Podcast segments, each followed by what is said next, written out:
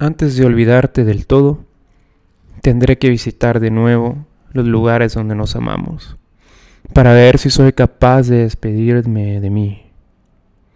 Quizás en un pequeño arrebato intente apurar lo poco que quede en esas botellas que dejamos caídas en una mesa del café Belén, antes de que febrero nos dijera nunca, antes de la estupidez de continuar juntos por el temor a vernos solos. Te recuerdo como una alegría ajena, pero como un desierto propio.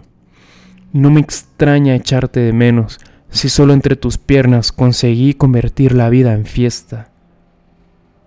Pero no bastó con eso. Nuestros temores vinieron a decomisarnos de las certezas, a llenarnos de sábanas limpias y malentendidos.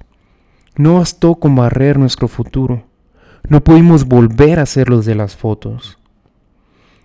Por eso un día nos explotó en la cara la palabra adiós. Ya no hay remedio.